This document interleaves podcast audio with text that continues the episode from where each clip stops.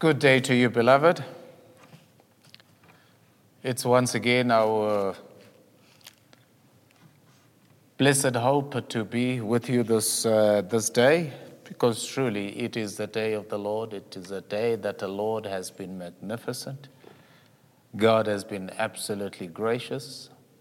There are many things that uh, He has allowed us to witness, both trying and triumphing.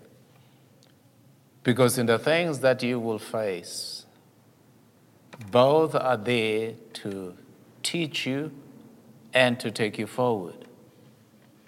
Because I have learned that all things work together for good for those that are called according to God's purpose.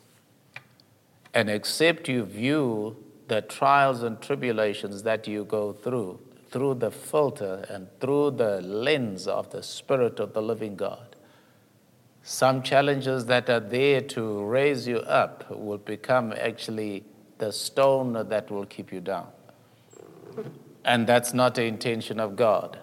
Everything that will happen in your life, if you allow God to be the one that judges the situation around you, you will find you will struggle to get out of those things. But if you say, God, I have gone through this here because I am actually your child. And my understanding is that any father does not punish his child without giving a lesson in the punishment.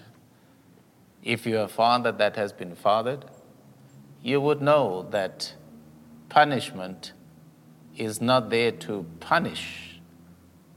Well, what we say we call it punishment, but it's actually when uh, you would use a rod, not your hand, you would use a rod to beat nonsense out of your child. I know in our day and age that is, a, that is an offense that uh, you can be put into jail for, for disciplining your child. But then it is a strategy of the enemy to make our children, to make our household ungovernable. It is a strategy that is worldwide. It is a strategy that is being practiced. It is called uh, uh, human rights or whatever fancy names they put to it. But behind it all, it is to make your home ungovernable. I'm not talking about child abuse, I'm talking about discipline in your home. And so, if you don't understand discipline, how to discipline your own child, um, I've got my children, I've got two of them, and I think I uh, hit both of them once.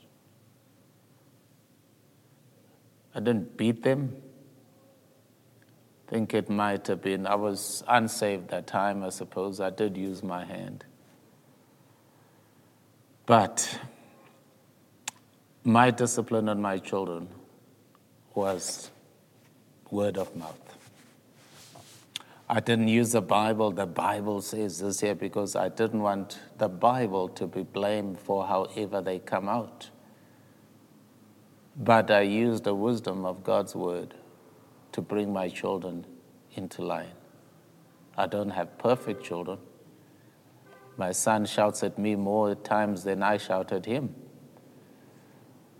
Oh, he tries, of course, but uh, he knows how far he can carry his weight around because he knows I'm his father. Um, it's the shouting is where we agree, we disagree, sorry. We believe that he knows the thing better than I do. Maybe thinks I'm old fashioned at times. But I know over time he sees the error of his ways and he comes back into line. Why? Because when I enact discipline on him, it is grievous at that time. That's what the Bible says. When God corrects you at the time that you have transgressed his law, you will always feel that God is unfair. But over the following days, you will see the wisdom of God because God's uh, discipline, it is not punitive that uh, it should uh, mete out punishment. It is always corrective. And so God will correct you and I. And it is of absolute importance that we know how to discipline our children. The rod of your mouth is more prosperous than the one that you will pick off a tree and come and damage your child in whatever shape or form. But when you know how to dis- discipline with your mouth, so good. But then sometimes we talk too much, and then sometimes we they need to be dusted. When they're still young, you need to. Just some children, uh, they crave that. But maybe you are different. I've hit my, uh, one of my grandchildren. I hit him because he was naughty. And now I've got the best grandson ever. I know the parents were not chuffed about it. Tough. But now he's a good boy because he knows when I speak, I'm not entertaining. When I speak, I expect to, if you heard, you must act on what. He's the best of the lot because I trapped him. So, hey, God, God metes out his discipline on me. And I know when I'm being disciplined that I've been out of order with God. And so we come back into line. But in saying that, I want to tag on on our message of last week when the righteous rule. And one of the things that, that I think I implicitly said God loves you enough that He gave you His Holy Spirit. He gave you a mind that you can think. I know there are many messages that are being filtered on a daily basis, especially via uh, television. And then you've got your cell phones that will give you a whole lot of messages. Listen to what you are listening to. Does it make sense? Would you like the world that you are busy vying and really being adamant about? Would you like for your children to live in that environment? You must learn to think 10 years, 20 years down the line. Is uh, anarchy that we are seeing right now? Would you like your uh, children, your grandchildren, to live in that environment? Because what we put together today, it is what we're going to reap a few years down the line. We know from 2007, South Africa was misgoverned in a most atrocious way. Um, you saw um, looting being virtually legalized because the highest form of those that are in power were dishing out like they owned the South African purse. It was only for them. And so the lack that we are experiencing now started in 2007. 2009 became a pivotal point in South Africa. I don't know how far we're going to go in this current position. Definitely, there needs to be some changes that needs to take place. But also, my argument has got to be tempered by the position of the church in all this. Where is the church standing? Where is uh, the, the church that's supposed to decree God's laws, God's uh, behavior upon uh, the, the environment in which we live in? Because uh, I might remind you of Sodom and Gomorrah. I might remind you that uh, uh, the angel of God came into uh, Sodom and then uh, they had to pass by the righteous man and they went to check with him. And there was uh, a whole lot of uh, conversation. The, the, the, the man of God, he met them and he treated the angels and uh, he made a bargain with them. You know, if they are 50 people, righteous people, will you destroy the place? If uh, they came right down to 10, if they are righteous people, would you not destroy this place? It wasn't found none. And so it brings me to when the righteous rule. When the church takes back its position to enact the laws of God and not fall in line with the unrighteous government that is uh, busy pillaging uh, the, the system, pillaging and uh, saying uh, they're all for the poor, and yet they are taking from the poor unrighteously because the church has fallen in line with that. We find people in the church, they are gone so greedy for filthy lucre that uh, they are, as long as they are filling their pockets, they see nothing wrong. Oh, my Father, help us in this time that we learn how to be stewards of that which is not ours. I'm telling you, if we begin to pray for righteousness to begin to fall upon South Africa, you will see the turn. But as long as we wait, I mean, come on, there is no government that can punish itself. None. None. But when the Spirit of God rises up within the children of God and they begin to take their rightful place and pray for God's righteousness to fall upon the earth, you will see changes. And I do believe that there's a, a big prayer that was going all over South Africa. I don't know if you participated in that. But today was a day when the church was supposed to come together and really seek God for the salvation of this country. And we need, desperately, we need change in South Africa. We need change to ta- happen in South Africa. And so it brings me to the place, once again, I love the Old Testament because it gives me a window of how God uh, deals with. Uh, you, you will find that uh, from the beginning of time, God will select a man and out of the man a family will come. And out of that family will come a nation.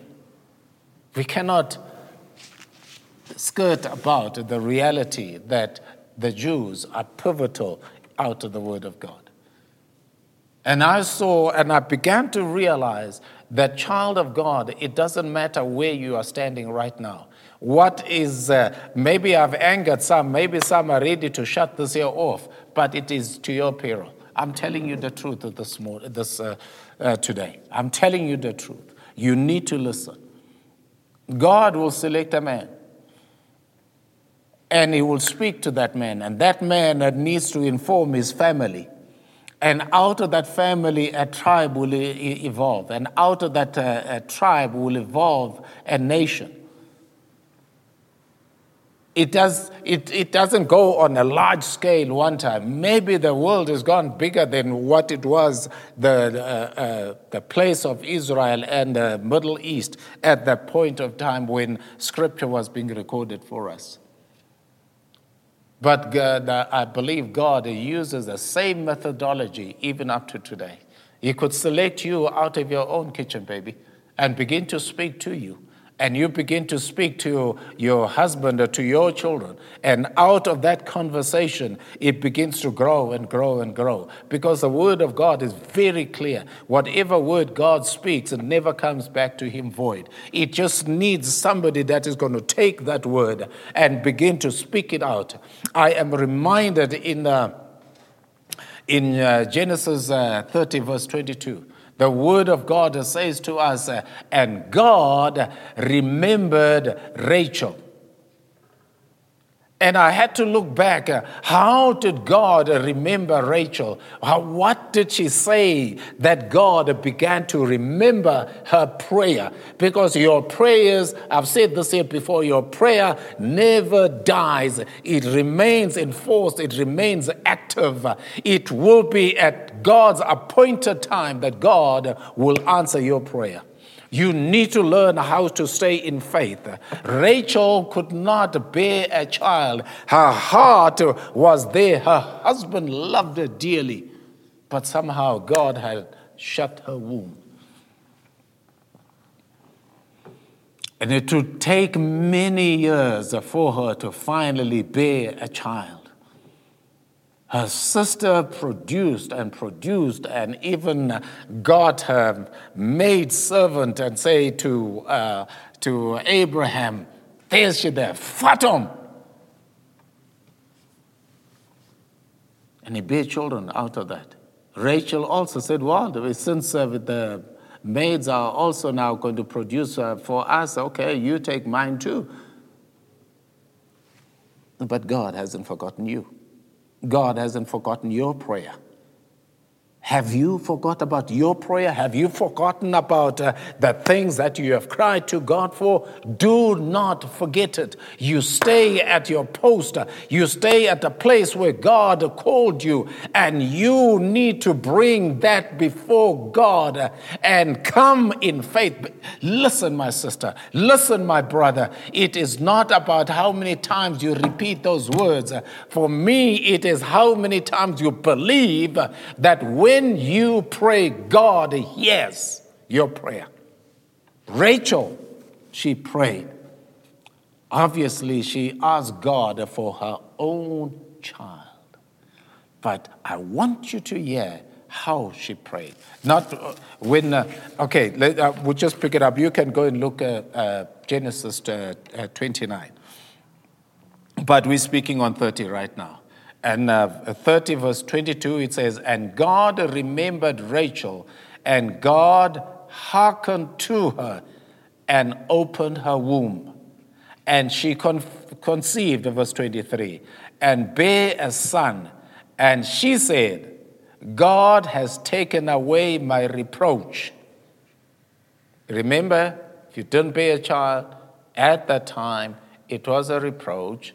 And the man viewed that in a very bad light because it meant his name will never continue. And so she needed her own child. And verse 24, I love it because I don't know how many of you named your children. What thought did you take before you named your child? Did you find some popular TV star or movie actor and you named your child after that? Or were you like this woman? She was prophetic. When she named her child Joseph, and she called his name Joseph, saying, The Lord shall add to me another son. And I thought, when I'm reading that, Oh God, she received this boy and she calls him Joseph. And she's saying to God, You have blessed me with a son. But out of this son here, I am not settling for just one son. I need another. I wonder, had she said, I want to have a string of sons just like my sister has. Wonder. Because Benjamin will come. And unfortunately, she will die while giving birth to Benjamin. And I'm thinking, did she short live her own life just by asking for one more son? I don't know. She had lots of issues. I mean, she stole uh, things from her father's house and she didn't make a clean break when she met Jacob. Her changed life, it didn't change. She played games. And we can't afford in this day and age to be double minded. God needs you and I to uh, have a single eye, a single heart, and uh, not be moved by things around us. We need to stay focused because uh, this Joseph will become very, very pivotal. I want to tell you this here. As I looked at uh, the life of Joseph, and I looked at the life of Jesus, and I'm thinking these men, uh, both of them were rejected by their families. And we are here today speaking about the things of God, uh, reading out of the Bible because of the position these man uh, took in history. Joseph, it says he was loved by his father. Jesus, it says he was loved by his father. The brothers sold Joseph to slavery. Jesus was sold by his brothers into, uh, uh, into uh, crucifixion. But that became pivotal. And uh, I said to, to, to Mari, I think it was on Friday morning when we woke up, and I just thought, Lord, we never lose. It doesn't matter who might reject us. you know, you can reject me, but the reality is that there is a day that is going to come when you're going to need me. And I said, Lord, when that happens, uh, help me not to remind them about how they treated me. It must be, God, I want to thank you that you have placed me in this, this position, that I can help my brother, can help my sister. It doesn't matter how they treated me, because that was a position that uh, Joseph. Uh, uh occupied. That was a position he had. In fact, when he saw them, he began to weep. He longed for them, he longed to embrace them. He was able to say, What you done, it wasn't your fault. It was simply God sending me ahead to prepare a place for you. Jesus would say exactly the same. Even though uh, you are sending me to the cross, the reality is, I have to go ahead of you and become the first fruit that I can prepare place that where I am, you will also be at the Jews rejecting Jesus, the gospel came to you and I. The Bible says that those who knew God, who are not part of the commonwealth, they came in, they were brought in. It was because they rejected him. Joseph was rejected by his brothers, but he became the bread basket where they could come with their begging bowls, and he was able to embrace them as brothers, not as those that uh, uh, uh, sent me uh, to Egypt as a slave. But Joseph kept his integrity. I think in our first video, I spoke about Joseph. But I feel once again, I need to remind you that in the time of heat, in the time of trouble, you need to learn how to keep your integrity because your life is not finished yet. God still has plenty for you to do. And you don't know, really, we don't know how our lives are going to pan out tomorrow. But we know that if we remain remain in Christ, remain in love with Him, there are some realities that are lying there that do not need to die with us that we need to learn how to express, how to keep out there, because we are the hope of the next generation. What we do today will determine how the next generation is going to come in. In what world are they going to come into? It is incumbent upon you and I as believers to come before God and ask God to teach us how to pray for the next generation. We need to learn how to impose the will of God upon our environment. We haven't learned how to really impose the will of God. And uh, one of the things that, that came to me in the week, uh, I have heard this year many, many times of people saying, the wealth of the wicked is laid up for the righteous. And I began to think, Lord, could that be a true statement in our day today? That we are going to sit on our buttocks and wait that uh, hoping that uh, the unrighteous will fall no no no they are not going to fall the word of god uh, for me it reminds me that uh, when i rule my house in righteousness when I am a good steward of that which God has placed into my hands. Do you know how to tithe? Do you know how to give? Do you know how to bless? people around you? Do you know how to share with those that do not have around you? Or are you always waiting for the unrighteous to come and give you? Hey, I would rather be blessed by a believer than an unbeliever.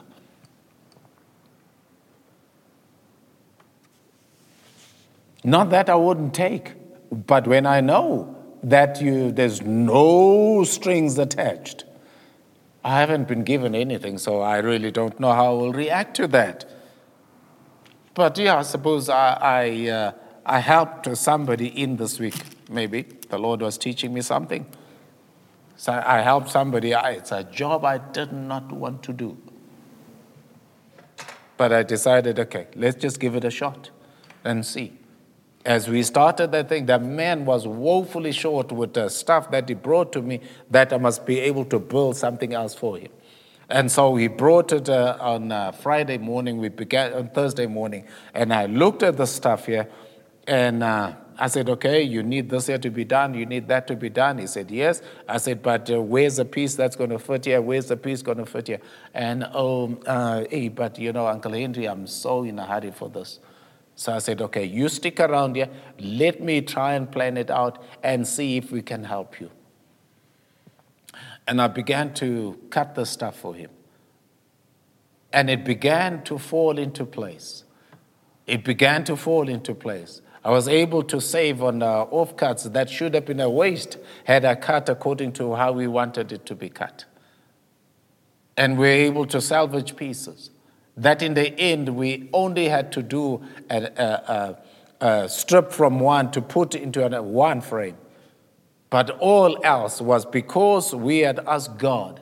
You said, Lord, you will give us clever invention, how to do things. You will give us a, an good intelligence on how to see things. You know, sometimes you know how you want the end product, but you need to learn how to start there, and then you will know how to end.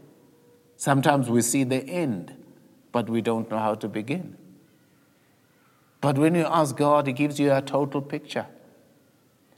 But it starts with the things that we can do. You know, I've looked at some of our people, how they tithe in this church. And I have to say, I'm appalled at some of them.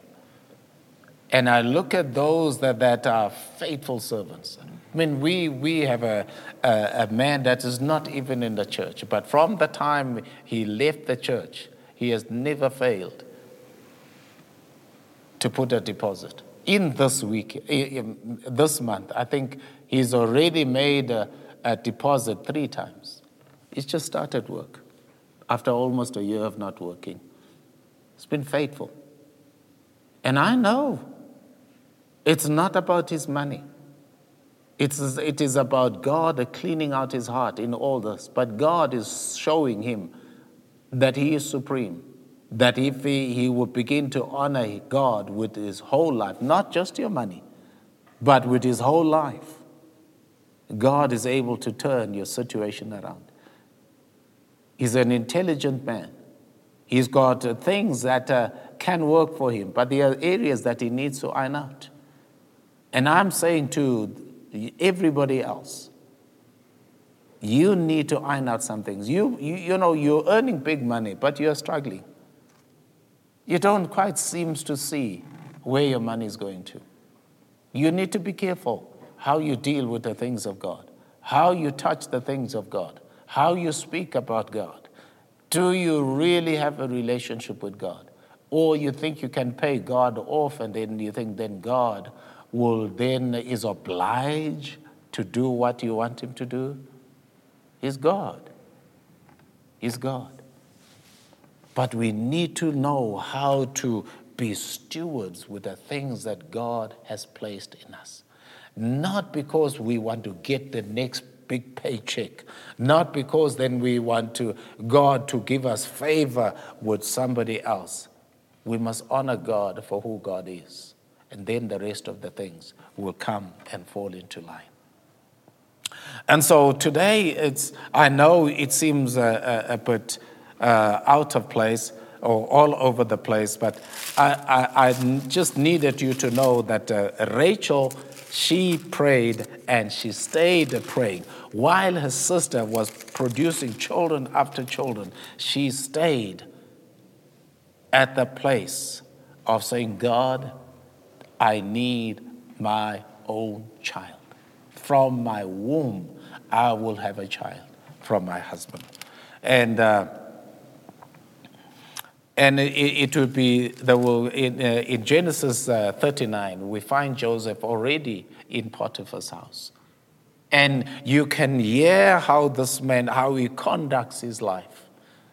That he was just bought as a slave. I mean, yeah, he's a stranger in the land. He comes into this uh, place, this uh, general Potiphar. He buys the, the, the slave. He brings him in his house. He and I don't know how, after how long. This was a 17 year old kid.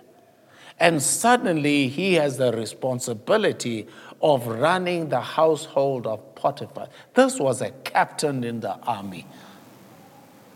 And suddenly he has a responsibility of taking care of the whole, the whole household. He has an episode uh, uh, uh, later uh, with uh, Potiphar's wife. And he will be so, he be graciously explains to Potiphar's wife, saying, Nothing happens. He said, In fact, your husband knows nothing that happens in this house because he has entrusted everything into my hands. And he said, You are the only one that he has kept from me. And I don't believe that uh, Potiphar said to Joseph, You make sure that you, because the Bible says uh, he was. Uh, he was a goodly looking young man. He was well endowed. And so he was a handsome man, I guess. He was well built and uh, things like that. But he knew, just like Daniel, you know, I found uh, something very interesting with the life of Daniel. The, the meaning to his name. We just uh, seen here Joseph's name uh, means God will add another son. And we know that uh, uh, Benjamin became the other son. Daniel's name uh, means God is my judge. God is my judge. But it didn't stop there. God is my judge. It is He who decides whether I live or die. That is why he could stand his ground because he knew that if God be on my side, it is only what God decided that can happen in my life. If it's not God's decision, for me to die today, I will not die. It doesn't matter. You can put me in the lion's den. If it's not God's time for me, it will never be God's time for me to go.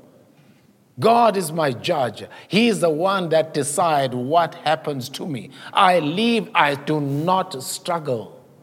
That is why when they were told that uh, you need to only pray to the image of uh, um, Nebuchadnezzar, he went home opened the windows to the city and he began to pray. Why? He was not defiant, he was obedient to his God. When it is my prayer time, it is my prayer time.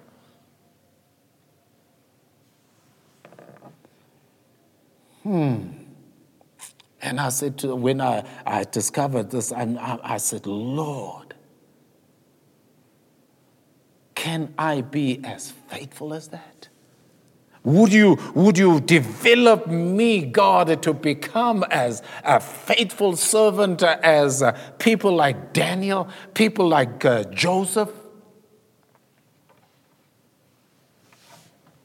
They understood that their lives was not determined by the things that uh, enticed them for now. They knew that their lives uh, spoke to the future, that they were important for the future. It was uh, how they conduct their lives uh, that will determine the outcome of those uh, that will come behind him. Joseph understood this. He understood this. He would explain to this lady and say, Oh, lady, I can't do things like that. I respect my master.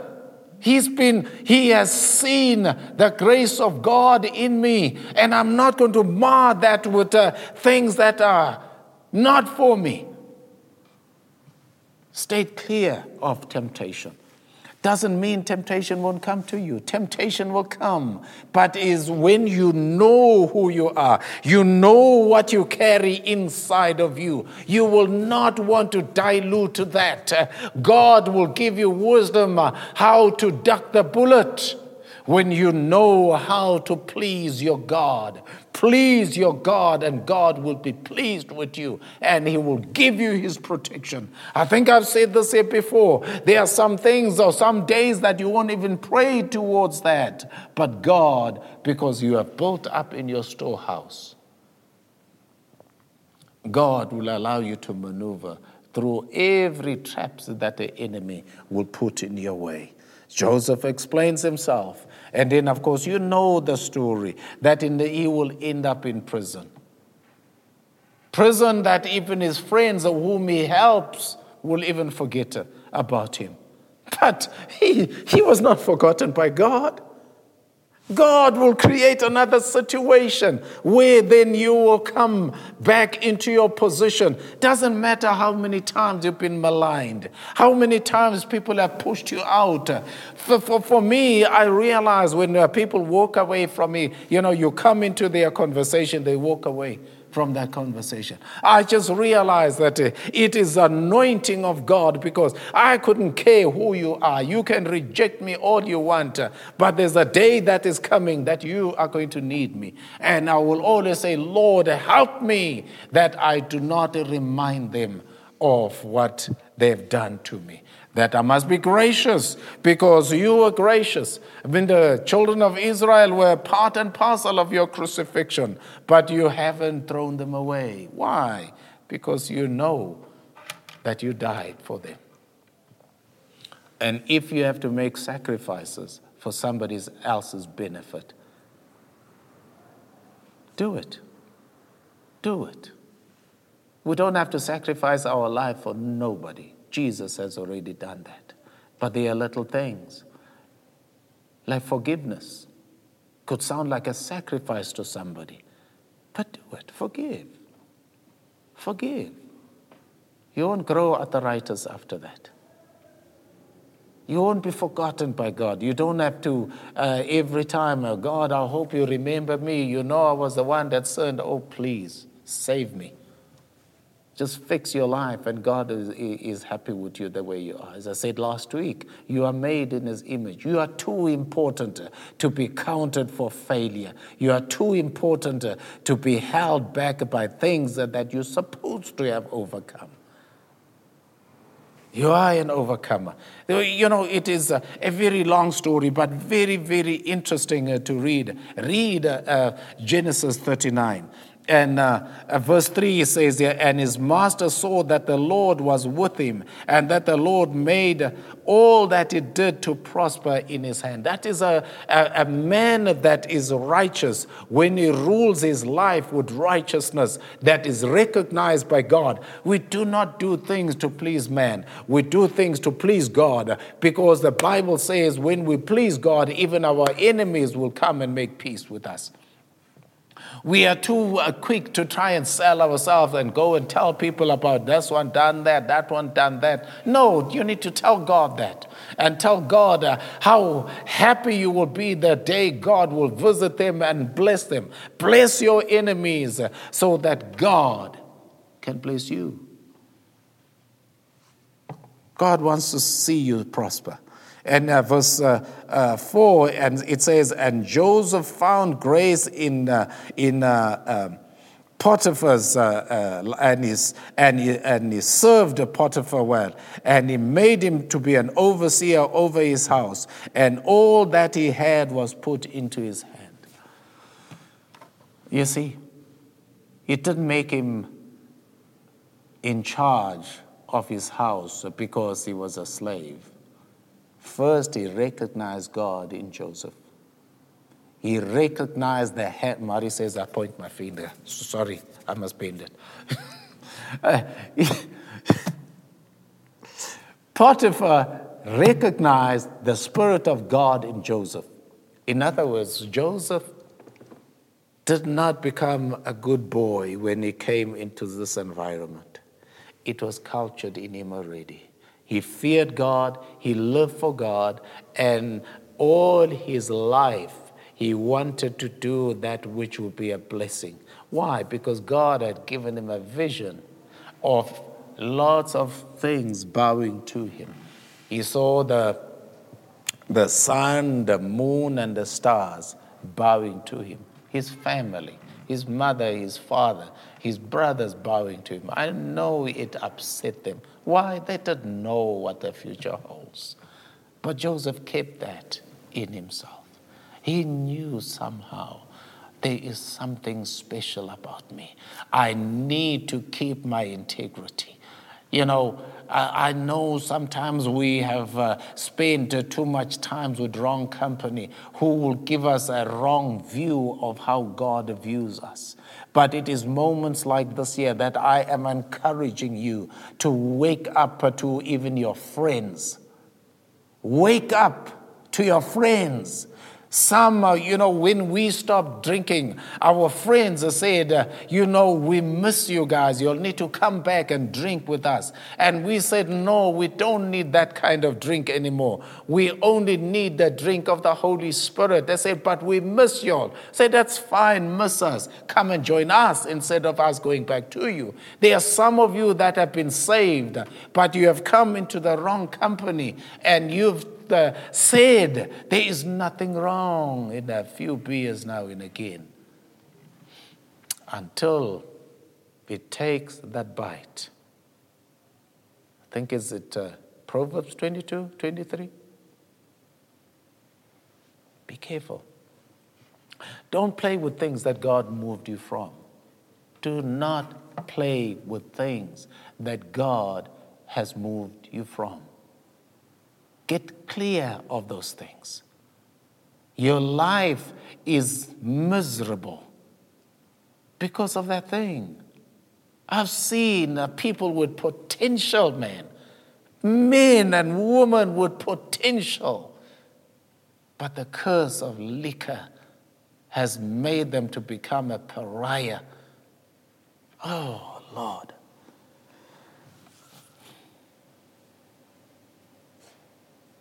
You are so important to God.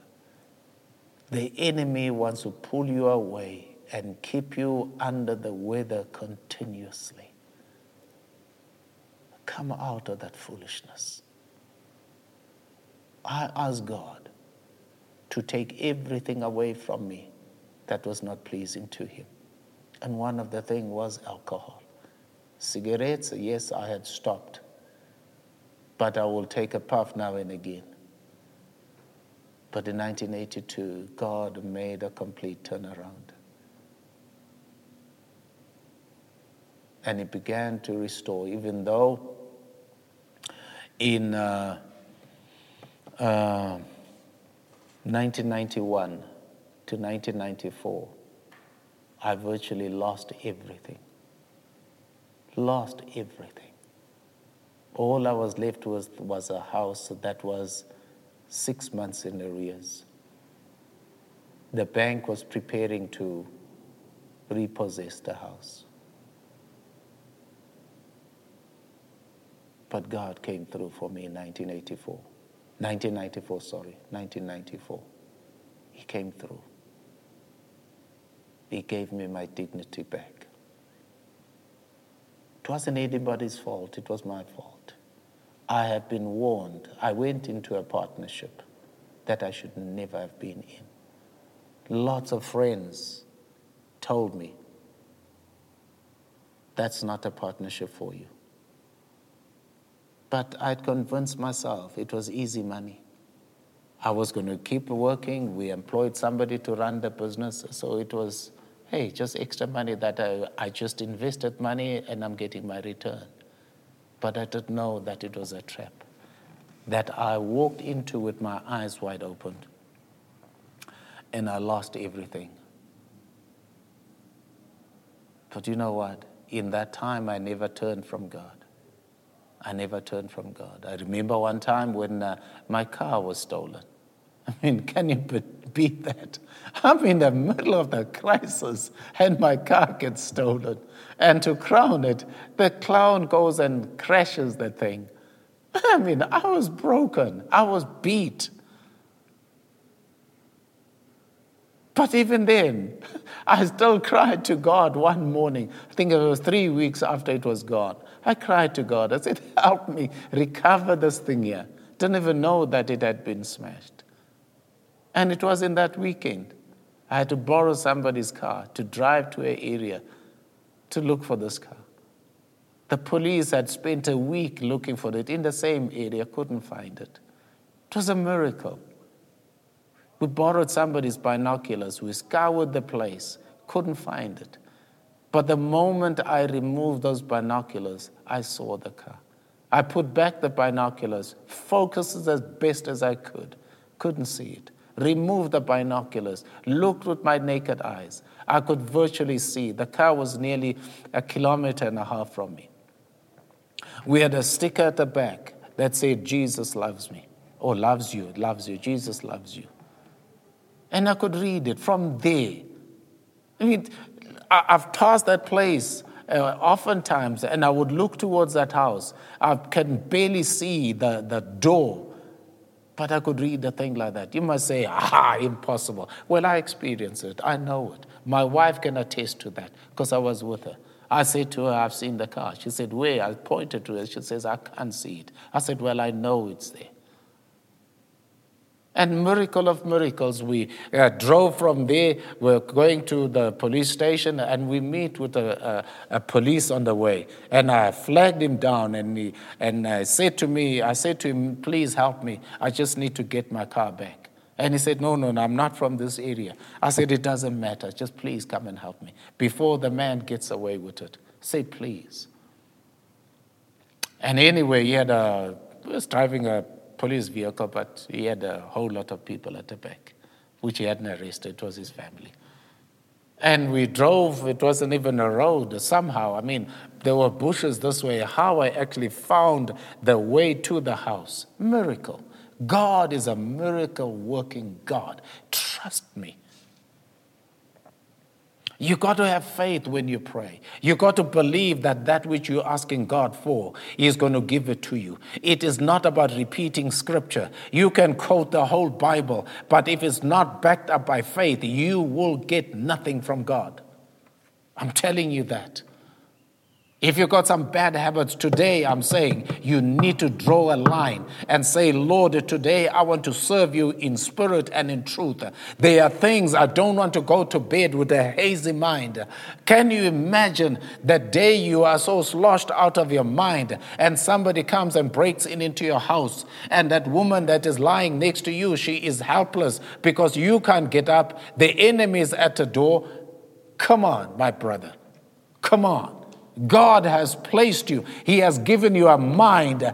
Do not allow your mind to be stolen from you. You need to allow yourself, saying, God, restore everything that I have what the enemy has stolen. If he's stolen your dignity, ask God to restore your dignity. Ask God to restore your mind. Ask God to restore the values that you know when you are sober. You know that you are valuable, but when you lose your mind in alcohol, you are lost, man. Come on.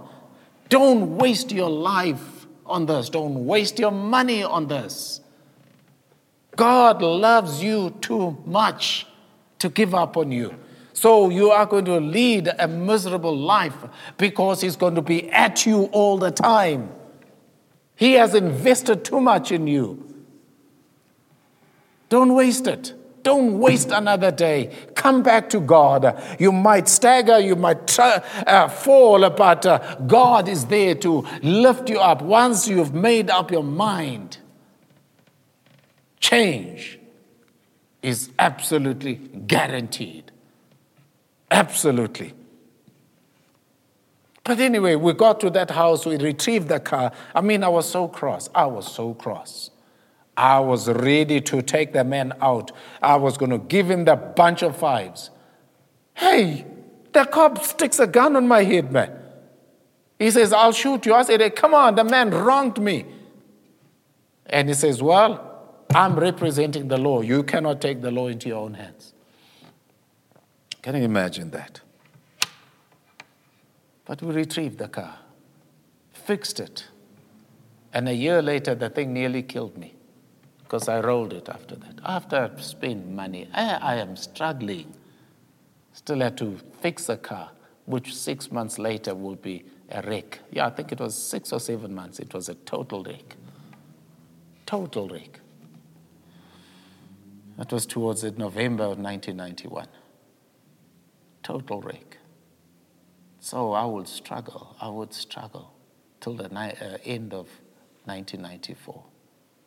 And God turned my situation around. Why? I never forsook God in my time of struggle, in my time of desperate struggle. That I had people buying groceries for me, couldn't afford it. Three solid years, had no salary. Why? Unequally yoked. Unequally yoked. And I took a stand from that time. I will never go into a partnership. Never do it again. Rather struggle and struggle alone, where I have nobody else to blame but me. I take responsibility for everything. Can't even blame the devil for it. Cannot blame the devil for it. It was my foolishness. I got greedy thought I could make easy money. Don't know if there's such a thing as easy money that is made honestly.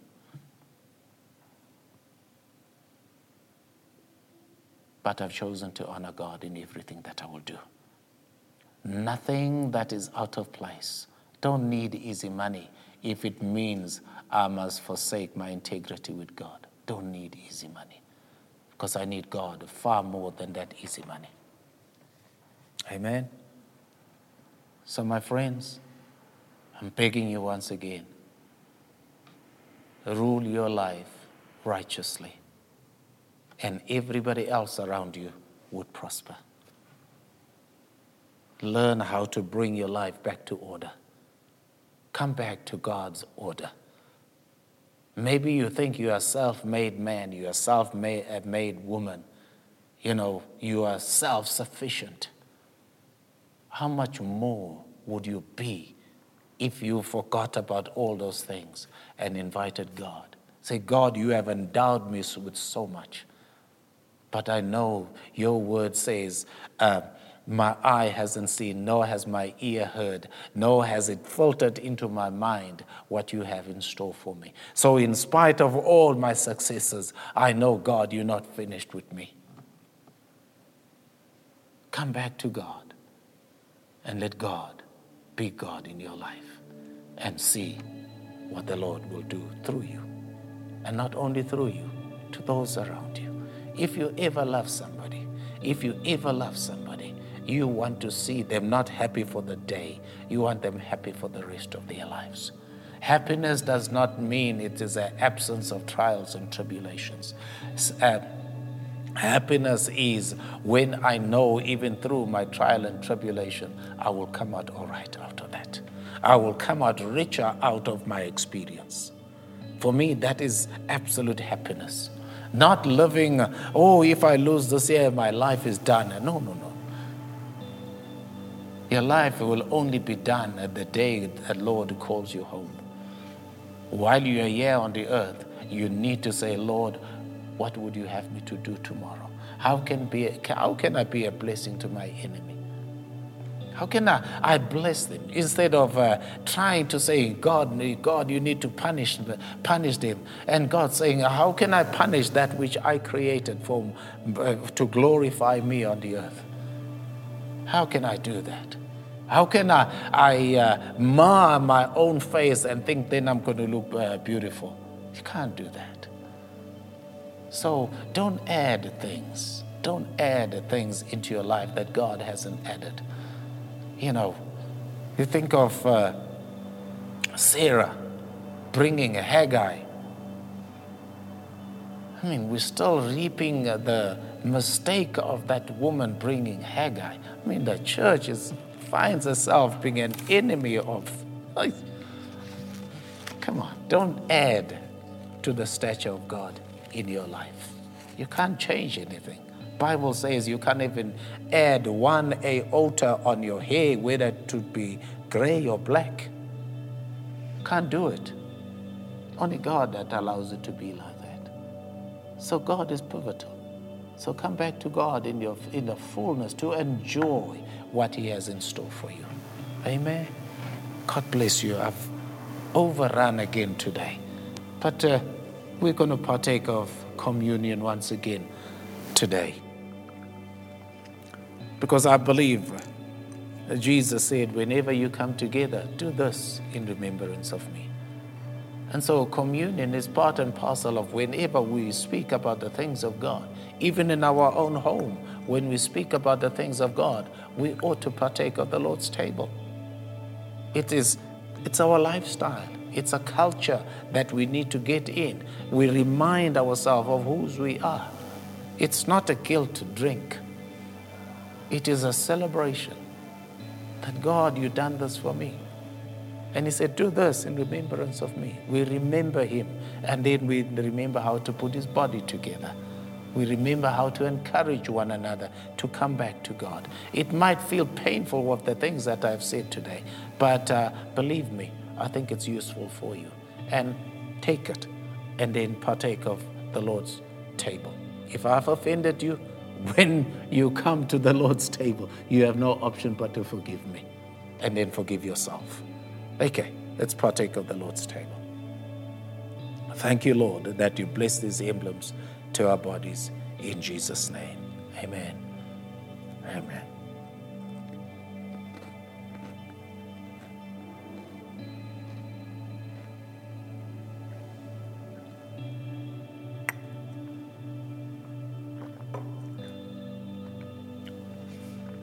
Well, the Lord bless you and keep you safe until we meet again next week.